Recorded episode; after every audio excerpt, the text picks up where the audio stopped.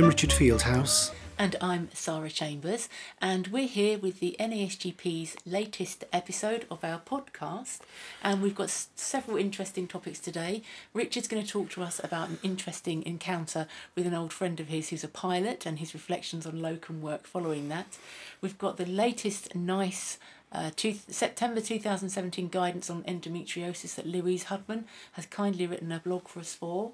We've got an article on IR35 a little bit of a chat about other podcasts you might find helpful, a shout out for a, an LM Birmingham LMC conference that's coming up, and finishing up with a request for help on a little survey that we're doing. Yeah. So, um, Richard, tell us about your your pilot encounter. Yes. Sorry.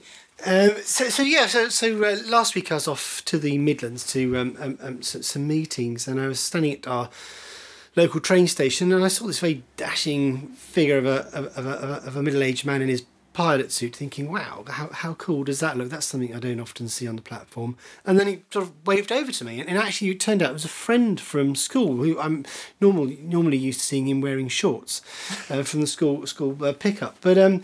Today he was wearing, or that day he was wearing his uh, pilot's uniform, and he was in. Actually, it turned out he's a locum pilot. Ah.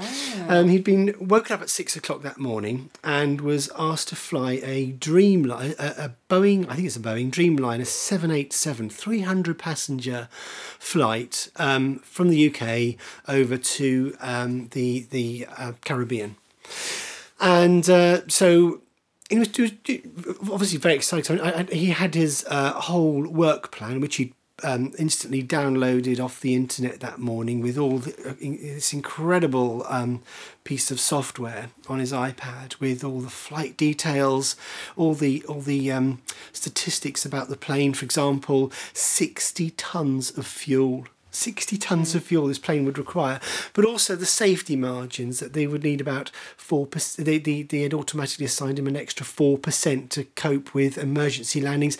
It intricately detailed every single stop, 40 or 50 of those between here and, and the Caribbean that his flight would take, the weather patterns for all these different areas, charts and everything. Um, but also, and I asked him about this fuel because, you know, four percent variability, bearing in mind hurricane season and all that kind of thing. But he, but he reassured me that as the pilot, he's allowed to change that. He can override anything basically. They they name they allow him to have this sort of pilot's or professional autonomy to, to do that. He's the pilot after all.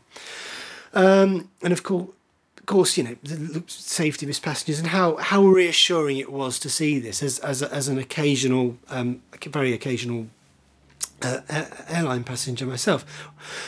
But then I was thinking, you I know, can see where you're coming here from. we are as as as GPs and 300 passengers we see about 300 patients in a, in a, in a two two week period two or three week period Mm, yeah. quite easily um, and for every single one of those we can prescribe or, um, all sorts of uh, you know do- dozens hundreds of different types of, of chemicals and treatments and management plans and each one can have a significant impact on um, on patient safety. And uh, um, we were re- I was reading a book earlier this summer the, the black box thinking which talked about it every year in the United States roughly w- one jumbo jet full of people the equivalent of um, die in the US because of medical errors and and how the culture of safety uh, is is in in healthcare systems is so at odds with that of the airline industry. So to see um, um, to my old friend um, in that industry uh, doing almost the same job A locum pilot. a locum pilot, and and and, and also because I was off to the Midlands to talk predominantly about uh, practice and SPIP and all these other and locum deck and everything. Of course, SPIP is is one of our- is is not It's as quite flight- as shiny. Can I say it's like the flight plan? It would have been like the documentation. Yeah. He had his uh, the operation manual Yeah.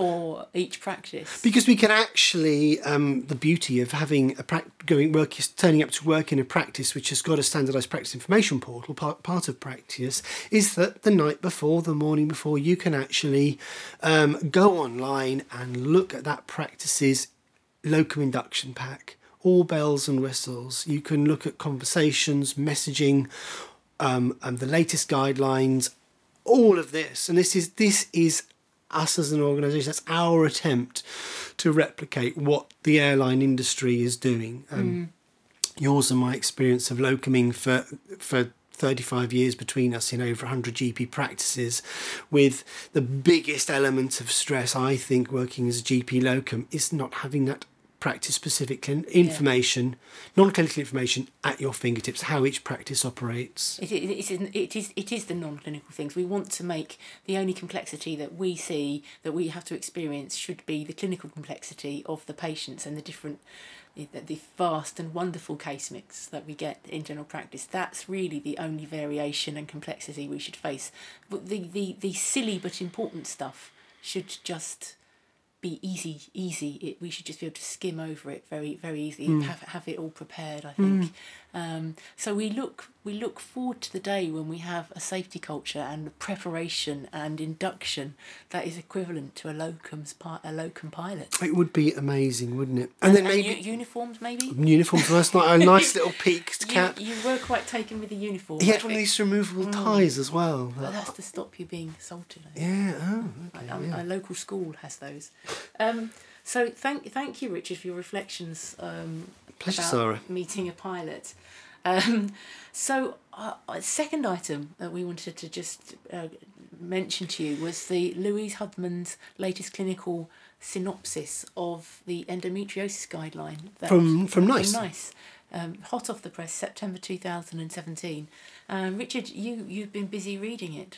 Yeah, it's um, it's it's a, it's a clinical scenario. I haven't come actually haven't, haven't seen any presentations for You- for a while. Well, you might have seen it a lot more than you think. Often Which is- very unhappy Yeah, uh, people with endometriosis I've come across. I know it can vary um, in its presentation, but yeah. let's get going through the um, um, the presentations of it. Um, went to st- a, a, a really good algorithm that Louise has put a link to in the article, which goes straight through to the NICE website of a really nice um, chart, the flow chart um, about about symptomatology. And one that struck out for me there was, of course, if the if the um, your, your patient is uh, has infertility problems, that is a, a specific indication to think about further managing and, and, and referring on. Um, there was quite a, a, a basic rundown of, of the tr- trials of therapy with, with a combination of paracetamol and non-steroidals. And, and the I'm not the sort of person who would actually ever read a fully blown um, nice guideline, but Louise really goes into these forensically and also pointed out stuff that was not in the algorithm, but actually was alluded to in the guideline itself. Was actually using combination par- paracetamol non-steroidals with with um, combined oral contraceptive or progesterone as well. Bearing in mind it can take the hormonal therapies several months to kick in and start working. So that that was that was a useful Yeah. additional bit of Yeah. information that wouldn't have else have been there. I think I think the I think a couple of things that, that stood out for me were that um, Louise uh, and then um, referencing nice says obviously thinking about it in, in people even even people ladies under seventeen um, presenting with you know painful heavy periods. I think it, it is obviously commoner as you get older, and the, the diagnosis usually tends to be um, in in ladies maybe slightly older in their thirties. Although there's there's a perhaps um, a lag there where it can take some years to be diagnosed. Uh, we understand, um, but to, to think of it in younger people. But obviously, what what it doesn't talk about ex- explicitly uh, in Louise's synopsis is that when I'm seeing a younger person or any lady with with heavy painful periods, you're also um, I guess excluding other things, and that's the thing. It's it's a great it, its presentation can really vary depending on um, the, the extent and the site of the uh, endometriosis deposits. Yes, yes. Um, the the the other thing I always wonder about with um, endometriosis is there's the two angles I think that you're usually trying to treat. One of it is, is the presentation of, of the, the person who's having pain, and the second um, angle can be the fertility um, issues. But in terms of, of, of treating the pain, I always feel a, a drive. Um, uh, even if they're on adequate painkillers, and perhaps this is just me talking, I don't know if this is true. I always w- want to ask somebody this, and I've never been able to find out. But I always feel this drive, even if somebody has got um, adequate painkillers, to to want to give people uh, hormonal treatments too just with my my brain ticking away thinking but is that going to uh, if you're dulling the disease activity really by by putting them into a, a pro-estrogenic state and stopping them bleeding are you therefore decreasing um, the size of the deposits? Are you decreasing um, scarring and adhesions as a result of those deposits? And is that going to protect their fertility later in life? Obviously for people in whom it's safe to give uh, yeah.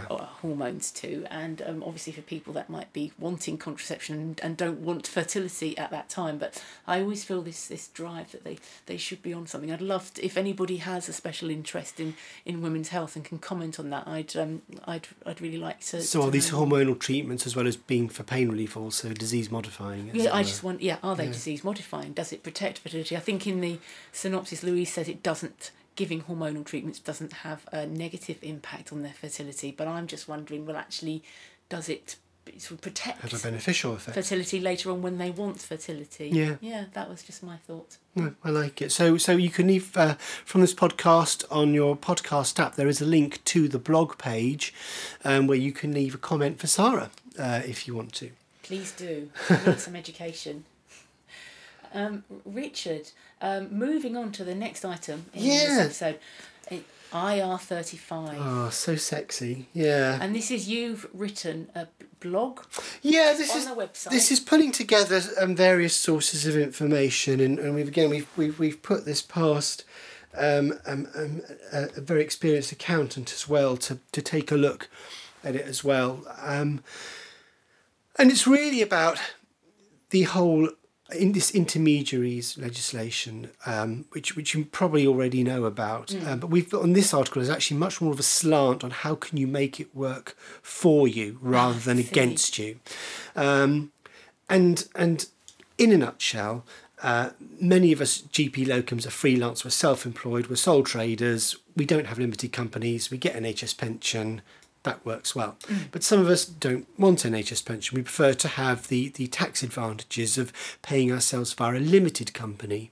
So, say signing up for a limited company, okay, you've got to pay a bit more for accountancy fees for that because they're quite complex. But the beauty is you then pay yourself a small salary, so therefore you have to pay your national insurance and tax. But because you're paying yourself a very small salary, you don't pay much tax on it but instead you then pay yourselves uh, um, through via dividends, which is your shares, which is your profits of your little company, and you can pay yourself the rest from that, and that that attracts a much lower rate of tax, which is why they're so popular. Although that's changed a lot in the last few it's years. It's complex, isn't it? It's complex, and also the government has yeah. been less favourable towards that because because it, it's been such a wheeze for the last five, ten years, lots of people have cottoned onto it, it means the taxman is getting much less tax for our hospitals and schools and roads. So they want to get tax in other ways, hence this new IR35 intermediary legislation. They want to get tax out of it in a different way if you're paying yourselves through this limited company, this intermediary company. Now, what they've done um, is uh, I understand it harks back from something about the BBC. Um, I was being told uh, by mm-hmm. an, uh, a different accountant a few weeks ago.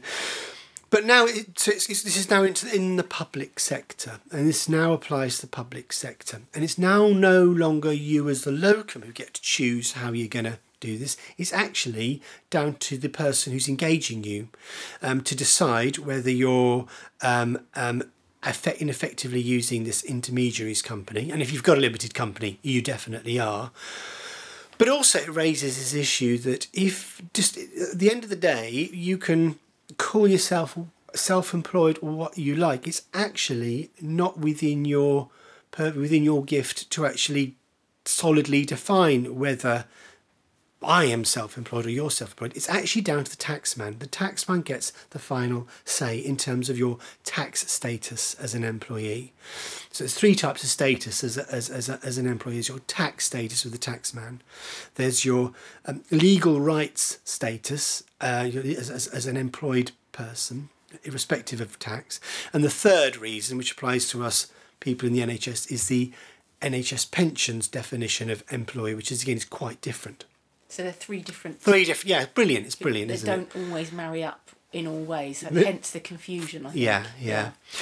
So, so, so the the thing here then, yes, is, is therefore that that that um, because it seems that the large hospital trusts and even CCG, so just basically just to reduce the risk of themselves getting a fine down the line for having wrongly perceived you to be um, self-employed when in fact you could have been an employee. So you're saying the decision is with the uh, engaging authority organisation, be it a trust, be it a practice, Yeah. be it a CCG, but also the cost of any back payments or penalties is also borne by them. yes, So yes. this might lead on to what you're about. Because if a practice has been engaging you as a, as, as a, as a freelance GP, sole, sole trader, self employed locum for the last two years, and the taxman goes to the practice and says, "Oh, actually, no, I can." The, uh, my definition, the, the definition is you should have treated them as an employee for tax purposes. The taxman will then go after not you, but the practice. So the, the practice have got a lot to lose here. You've just said something else there, Richard, because I thought with intermediary legislation we were talking about the use of an intermediate intermediary company, a limited company, but you've just brought in the idea that uh, as a freelance independent sole trader G- GP, not using a limited company, that they could also be seen as an employee. Yes, it, because it seems to be that there seems to be almost like this black hole or definition. This this basically, I think the black hole really is is the HMRC's um, new tax calculator tool that they have online, and if um, your employer is punching all your details into that. Um, uh, or you are, it, whether you've got an intermediary or not, the score can come up stating that puts you on the puts you down as an employee. And and and and and, and, and it, it all it, so so so therefore even though for all sorts of good reasons that you, you would very much be a, a self-employed person you can be interpreted as, as an employee So officially, it's meant to be about limited companies, but sole traders, um, such as many of us are, are being sucked into this. I know that we've certainly had reports, comments, and reports to the NASGP that that sole sole traders are having this um, applied to them. yeah r- r- and that would, if you're a sole trader you're a sole trader it would be wrong to treat you as an employee but some of these uh, it seems that the the output of these calculations is somehow wrongly defining um, what would clearly be a sole trader to you or I, but to the people who are inputting this at CCG level or hospital trust level, Yeah. As, as an as an employee rather and than this self-employed. this calculator it's i think you it's uh, if you just google the hmrc employment uh, status checker or tool um, that will um, that will lead you to it and I, it's a I'm going to put of- I'm going to put that link on the blog as well. So when you when uh, when this goes Yes. live, you'll be able to see I, I have to say I've, I've done it about a, few times for different jobs and it, it's quite difficult the slant of the questions you, in in good faith you can not quite understand them or answer them in different ways and get a different Well, it's like- it's like it's- it is very grey It's like right. It's like sitting an A level paper for an exam you've not actually studied for. Inter- interestingly, one one of the things that, that the, it does talk to you about, it does ask about, the, the sort of the working arrangements. Who's arranging your work? Um, is the uh, end client, i.e., the practice or the federation or the, the, C, the CCG, are they determining the work you do and the hours you do, or are you, or are you determining the, it? And if you, as the uh, as the as, as the person doing the work, are setting your terms and you're specifying what work you're going to do and the hours that you're going to do it within, then that that's seen as a badge of self-employment. That that pushes you more in towards being seen as self-employed. So I guess it's a shout out for having. Uh, for all the other good reasons why you would want to be defining and having written agreements about your your work um, and being in control of that and having your safe working boundaries, it's another a feather in the cap of having those written agreements um, about your bookings with practices and you um, having some control and input into those. which is which is a sell really for the, our locum NASGP's locum deck platform because it's we've got there a smorgasbord of terms condition um, terms conditions that you can choose to define the way you work and include all that in there and they've been um, um, collated for us by a lawyer to help you make sure that you are as much as possible at the at the self-employed end of the spectrum. Um, and of course, this also slightly goes against organi- working for an organisation where they define your terms and conditions rather than you define your own Yeah. personal terms and conditions uh, in in this. Another thing I was I was chatting to a, a different accountant about recently was the fact that um, another big thing with IR thirty five is whether you get to ch- choose a substitution. Um, if you can't turn up, if you're booked for a locum session and you can't make it for some reason, are you allowed to, or the, your organisation, whatever you, allowed to find someone else and, and put them in your place and, and get them to go in instead of you? And, and actually, this this bearing in mind we at NASGP came up with the whole chambers idea, this accountant was telling me that isn't this a great reason to have chambers because chambers are uh, do do that. You can you because you work in that team through an, as an um, with an umbrella. I suppose certain con- s- certain con- chambers configurations would, but I'm guessing if it, I guess it would. Yes, it would it depend, on configuration. on, the configuration of the chamber, I guess. Yeah. Yeah. yeah. And if, if you're if, if you're listening to this and have got a couple of um, chums, a couple of locum colleagues who are interested in working um, uh, as part of a chambers, uh, get in touch. Um, with, with, with, with with our locum deck platform continually evolving and getting slicker and leaner. It's it's something that we can actually um, we're looking at now uh, as as people approach us to to actually combine um, your allow you to use manage your chambers on on locum Get, deck. getting you all together, yeah. So I mean, but you going back to the article just just finally, you've taught you you were saying that actually, you know, imagine you're um, uh, a, a locum that's had regular a few sessions a week, some sessions a week at a practice for a long time, um, and really it's it's perhaps it's a fair cop you you might be seen as employed for that and th- sure enough the practice it's the practice's call on this. They say actually you know we are going to treat you as within IR35 we are going to start um, uh, paying tax and national insurance on your behalf and paying you sort of PAYE what's is there a positive to that? What- Yes, what, and- can you do? and that is really the, the, the bent of the article really. Is, is that actually is is is there's a lot lot to be said for going with that definition if they're going to treat you for tax purposes as an employee then we suggest you go the whole hog and I, I- I'm I'm just laughing at myself because actually the, the title of the article is is make a silk purse into a sal, salsy and silk purse and Yes, I've- okay. and I've got a picture of and I've just said hog Hung. okay Yeah. Oh. all right. Anyway, so um, yes, so go the whole hog and actually and go be- become um, an employee in terms of your um, um, contractual rights and, and and put this to the practice. If they're going to tax you, they might as well treat you, and that opens up this whole thing about you getting. Um, paid annual leave, paid sick leave, and various other rights as a what's an employee, and I'm doing little air quotes here, or as a worker, because a worker is an actual legal definition of a type of employee between halfway so, house. halfway house, yeah, but you still Yes. get you still get rights. I mean, so just to be clear, being seen as within IR thirty five for tax purposes, so being seen as employed, an employee by by the HMRC by the tax man, doesn't necessarily mean that you're. It's different from being. Yeah. An employee under this other category employment under employment law, but it does open up that possibility, that conversation about negotiating um, something like uh, a contract in your in your favour. Yes. Because let's face it, um, I mean, you could say, uh, taking the bigger picture, this change has come about because tax revenues for the government and essential services are going down because more people are moving to a gig economy and self-employed status, etc.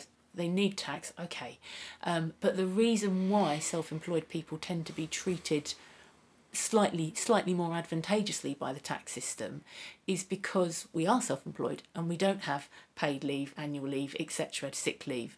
So if someone's going to come along and say well you're employed you're an employee i'm going to tax you slightly uh, more because you're an employee well, then the the reply to that is, well, okay, I've i want some of what employees get then. Definitely, um, and and and and and and, uh, and, but- and if you happen to have had been taken holiday and not got paid for it over the last few years, or you've taken had to take time off sick and not been paid for it, b- raise this with the practice or whoever wants to make you an employee for tax purposes, and then they they they might actually change their definition. But the other thing to mention, of course, is pensions too. Now, of course, as a freelance GP locum, you get the NHS pension scheme, but if you're a salaried, in this case, you'd become a salary GP. The pension scheme is better. One thing, you get death in service, mm. and of course that means if even if just one, if you work in five, ten different practices, even if you're just do it as an employee in one practice, your death in service will then apply across the board. Does it? Yeah. Oh, yeah. Yeah. Yeah. Okay. Um, so, um, so it ha- can have some really great positive effects as well. So don't run away from IR thirty five if you genuinely are. It's very individual, I think, but if you genuinely are in that situation where you do have a very regular relationship with the practice, it might not be the end of the world by the sounds of it. It might be that there are some positives. And I guess at the end of the day, if you can't come to an ag- agreement and you're not happy, you you go elsewhere. But the practice either might go with it and you know you're all happy, or the practice might say, "Oh, actually, I've redone the tool, and you're not an employee anymore." But there Um, should we should be able to get a satisfactory out, outcome of, of, of these sorts of ex- exchanges with with the practice manager. Well, all, at the end of the day, we're all reasonable people. At least we should be, and um, and and hopefully this article's got a lot more detail in it. Take a look, um, and uh, and that can help. Where to next, Doctor Fieldhouse? Oh yes, um, podcasts. Now I did. I think I mentioned in the last podcast that at the um, uh, conference I met up with. Um, uh, uh, I called him podcast guy in the last podcast, Matthew, who um, who came up to me to um, and he's also he's since then he's emailed to with a, with a, some really interesting recommendations, um, and we've started listening to some of these podcasts. The first is the Drug and Therapeutics Bulletin, and and it really took me back listening because I used to read this avidly. Yes, I did. It was my favourite. Yeah, yeah, and Yeah. the podcast I thought was really good. Yeah. It was um, David Phizackerley, who is a Chichester lad, um, often seen in Waitrose, and um, I think David Cave, the two editors, James Cave. And um, so they, they basically it comes out once a month, and it's a it's they talk about the articles, um, the, the the the drugs they've been reviewing or whatever uh, in each, and I found I actually found them really both very useful. I listened to two of those podcasts. It's it's a great it's a great way to to learn. Yeah. And um, uh, I think it's different for different people, but I personally find it a great a great way to learn. Yeah. Short, snappy, and you had a tip. You come up with an idea. Yeah, I, I've I in the over the last year I've changed the way I, I, I interact at meetings. Is I now write down everything um, because it just helps me focus and listen much more. Otherwise, my mind goes AWOL. So I'm writing as I'm listening to this. I'm writing it down in my um, in my Moleskine Evernote notebook, and then.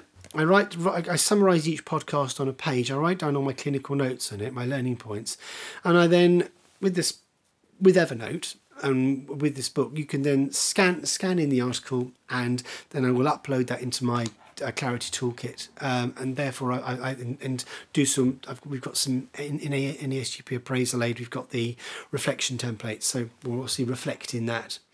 Um, so that's my way of recording these podcasts for CPD. And the other, the other one, um, briefly, was the BMJ podcast as well, um, which is a lot longer. The DTB one was only ten minutes. It's This about one- ten to fifteen minutes. yeah, DTB, BMJ was forty minutes, and of course it crosses secondary care as well. But that was also it, was, it gives a different slant. So it was really good. Mm-hmm.